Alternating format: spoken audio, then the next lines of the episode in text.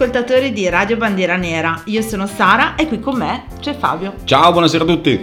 Questo è Protagonisti in Musica e questa sera iniziamo la prima parte raccontandovi uno dei gruppi che ha fatto la storia del thrash metal, conosciuti come i The Four Horsemen oppure i Quattro di Frisco. Di chi parlo? Ragazzi, in Metallica e naturalmente percorreremo come sempre la loro storia attraverso i loro album, ma sicuramente direi che qualche chicca riusciremo a tirarla fuori, eh Fabio? Sì, sicuramente. Anzi, io direi di partire con ordine, perché tutti i gruppi hanno un inizio particolare e anche Metallica che fondano le loro basi nel 1981 dal batterista Lars Ulrich che emette un annuncio per reclutare musicisti la formazione cambierà molto spesso prima dell'uscita del loro primo demo che si intitolava No Life Till Leather e sarà lo stesso Ulrich a scegliere successivamente il nome del gruppo. Eh, esce il demo che darà inizio alla fama del gruppo ma anche i primi litigi. Eh, dopo poco tempo McGovney se ne andrà da, eh, dalla band per essere sostituito da Cliff Barton, reclutato durante un suo concerto alla Whiskey a Go Go. Eh, naturalmente Cliff accettò a patto che la sede fosse spostata a San Francisco perché a Los Angeles la riteneva troppo caotica. Sì, però io direi basta parlare e ascoltiamo due brani del loro primo album uscito nel 1983.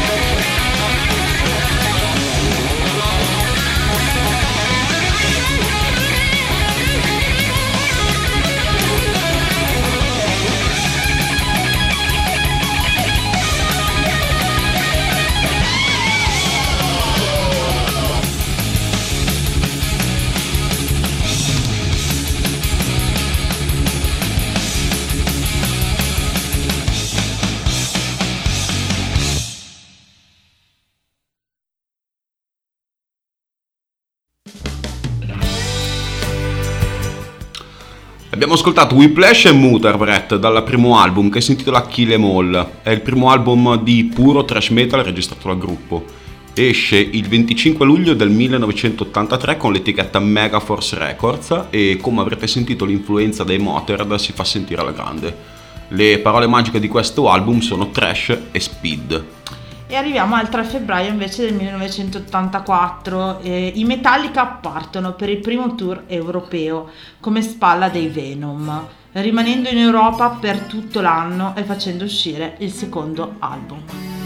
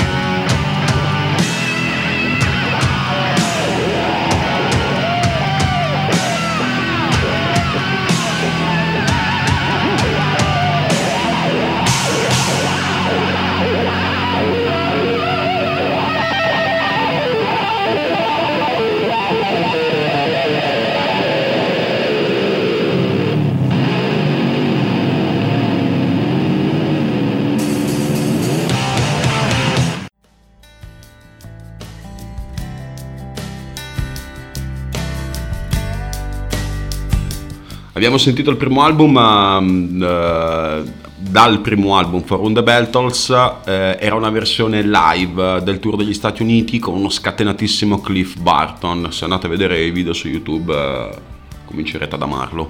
Il buon vecchio Clifford Lee Barton. Però non possiamo dimenticare che questo album al suo interno ha anche un pezzo che si intitola The Call of Tulu perché è suonata da Dave Mustaine che lascerà poi il gruppo dopo questo album per fondare i Megadeth dove partirà più che una competizione infinita direi una diatriba perché si sputtaneranno veramente a denti stretti l'uno con l'altro. Cosa che succede ancora adesso? Dave Mustaine era un po' il prezzemolino. No adesso sono calmati un po' però era un po' il prezzemolino. Dave Mustaine è un po' come è un po' come lo Zlatan Ibrahimovic di, di ogni band. Cioè, Ok. Lui deve litigare con tutti perché comunque lui è il più bravo. Giusto. E niente, arriviamo a questo punto alla 1986 con l'album che li farà diventare leggenda, con 700.000 copie vendute e portando nel giro di pochi mesi il disco d'oro, rimanendo in classifica per 72 settimane di fila. Adesso parliamo di Master of Puppets.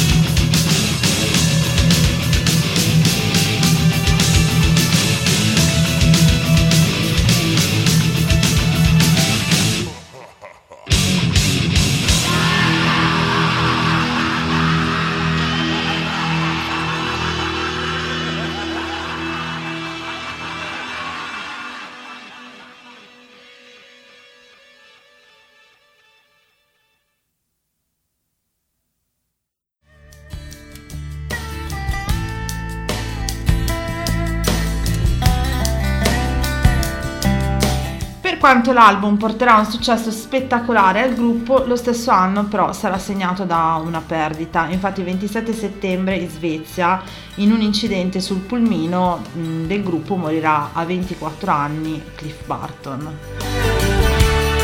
MLP, mannaggia la...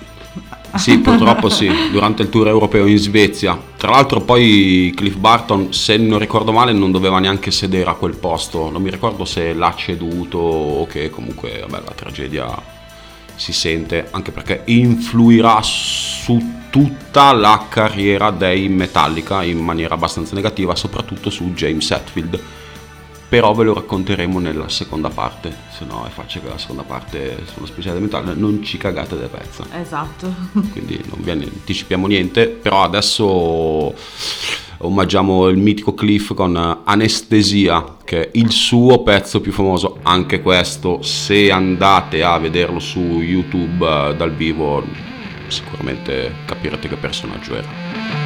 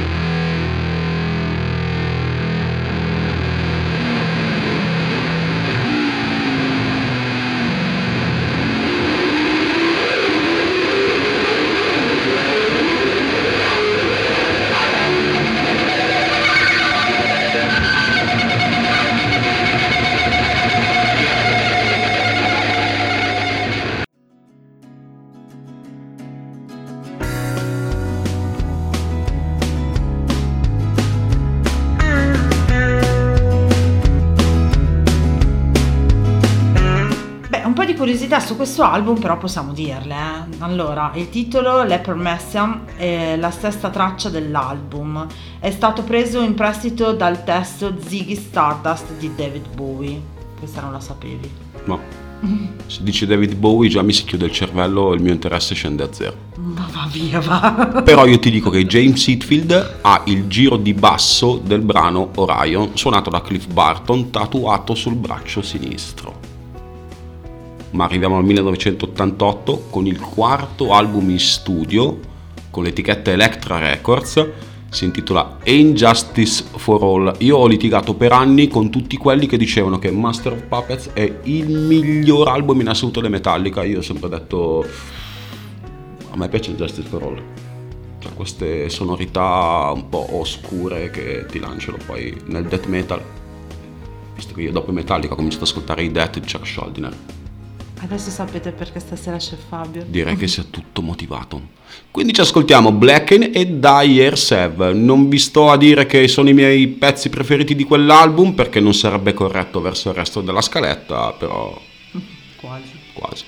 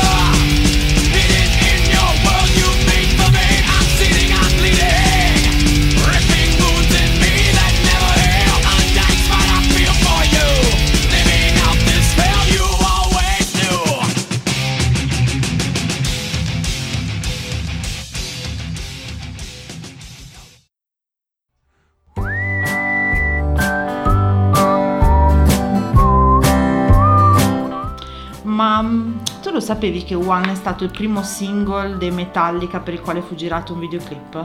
Assolutamente sì. Sì, sì, sì. Ah. È stato girato videoclip anche carino, sinceramente, niente di esagerato, ma carino. E comunque dicevamo poco fa che il sound di quest'album è, è completamente diverso. Sotto alcuni punti di vista sembra quasi spento rispetto agli album precedenti. Però per chi suona e vorrebbe reinterpretare alcuni pezzi e farli in chiave death metal, io ho sempre sostenuto che secondo me è fattibilissimo e anche con eh, poco. Mm, interessante. Sì, sì, sì. I testi non sono proprio facilissimi da cantare, soprattutto Dire Sev mi ha sempre messo in una crisi veramente esagerata, però ci sono anche dei musicisti capaci, giusto? Adesso ci ascoltiamo invece due brani dell'album che nel giugno del 2017 la rivista Rolling Stone ha collocato alla 25esima posizione dei 100 migliori album metal di tutti i tempi. Sì, Sad Botro, Don't Tread on Me, album della Madonna, si dice dalle nostre parti. Ascoltiamolo ci sentiamo più tardi.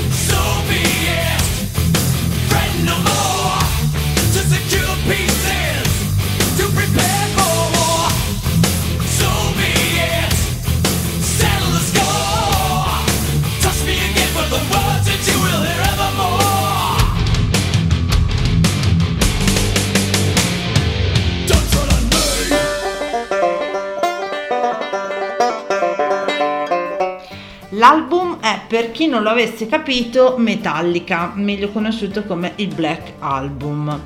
Intanto noi sappiamo che in quel periodo il brano preferito dal gruppo era Dr. Feelgood dei Motley Crue. Giusto per iniziare con qualche chicca. Eh. Ehm, Nothing Else Matters non sarebbe dovuta finire nel Black Album. Esatto, e secondo la storia raccontata in un'intervista del 2016, la canzone più famosa del disco non fu concepita per essere inclusa nel disco, infatti venne scritta in una stanza dell'hotel durante il tour del precedente album ed era considerata poco più che una ballad. A me non è mai piaciuta. Però Hetfield decise, dopo molti dubbi in merito, di includerla nel nuovo disco. Il brano fece il suo debutto durante un party gratuito al leggendario Madison Square Garden e nonostante i dubbi e le paure della band fu molto gradito dai presenti. Poi io mi ricordo il Metallic Icon, l'hanno rifatta agli stand in acustico e devo dire che i quattro Four Horsemen, qualcuno la lacrimuccia ce l'ha avuta. Io so che in quel periodo tre del gruppo non erano proprio in belle acque. Quando trovi le mogli rompi coglioni. Dai! Sì, sì, sì, in effetti Ulrich e Matt e Newsted stavano divorziando durante la registrazione del disco. Tre musicisti su un quattro, io gli farei un applauso perché comunque è già una media del tutto invidiabile. E comunque erano travolti da problemi personali non indifferenti, visto che avevano tre divorzi in corso. E si sono certamente riflessi nel feeling generale dell'album, che era poi un mix di rabbia, senso di fallimento e di una cupezza di fondo. Immaginate la vitaccia che fece Bob Rock in quel periodo. Bob Rock, per chi non lo conoscesse, è uno dei più grandi produttori discografici del panorama metal, è un po' come dire, un po' come dire il minoraiola dei, dei produttori. Ecco. Giusto per continuare gli esempi del calcio. Esatto, perché sì. Calcio, storia di vita insegna tutto. E, tra l'altro è anche un ottimo bassista, perché non vi svelo più di tanto, però Bob Rock è anche un ottimo bassista. Lui si è lì accullati, anche perché i Metallica con quell'album erano una specie di mini radar.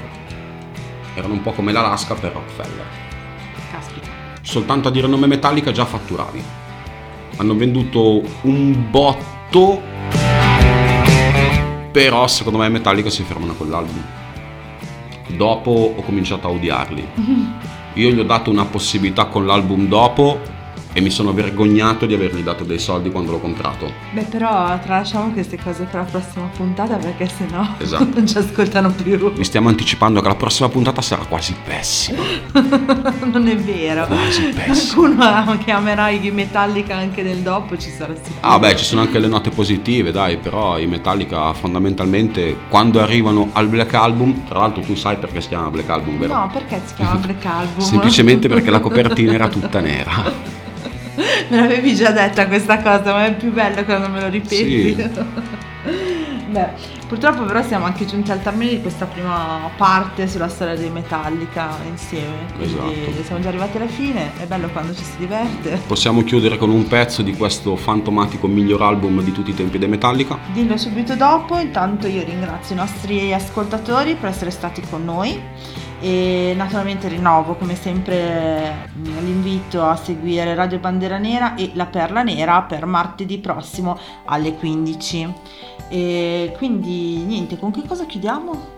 Con Welcome Home. Welcome Home è un bel pezzo. A me piace come pezzo. Non, eh, beh. Diciamo che è come se avessero cercato di fare una ballad, ma poi a metà hanno detto: Cazzo, mi frega a me delle ballad, minchia, fanno i Motley Crue le ballad. Noi siamo in Metallica e facciamo trash metal. Scatenati. Sì, però poi verso la metà hanno cambiato idea di nuovo e insomma, Ma non è male, dai. Mi sembra che l'abbia rifatta poi Snoop Dogg addirittura Addirittura. al Metallic Icon e sinceramente non gli è uscita neanche tanto male quindi o la canzone è veramente brutta o Snoop Dogg è molto sottovalutato anche se come attore io lo ricordo in uh, Starsky Hutch se non ricordo male faceva Aghi Bear lui che sull'erba sapeva tutto Chissà come mai. sì ma non vi, non vi diciamo niente perché se dovessimo avere delle buche ci inventiamo uno speciale sui film eh, più o meno stupidi e buttiamo dentro quello e buttiamo dentro quello Buonanotte a tutti ragazzi. buonanotte a tutti ragazzi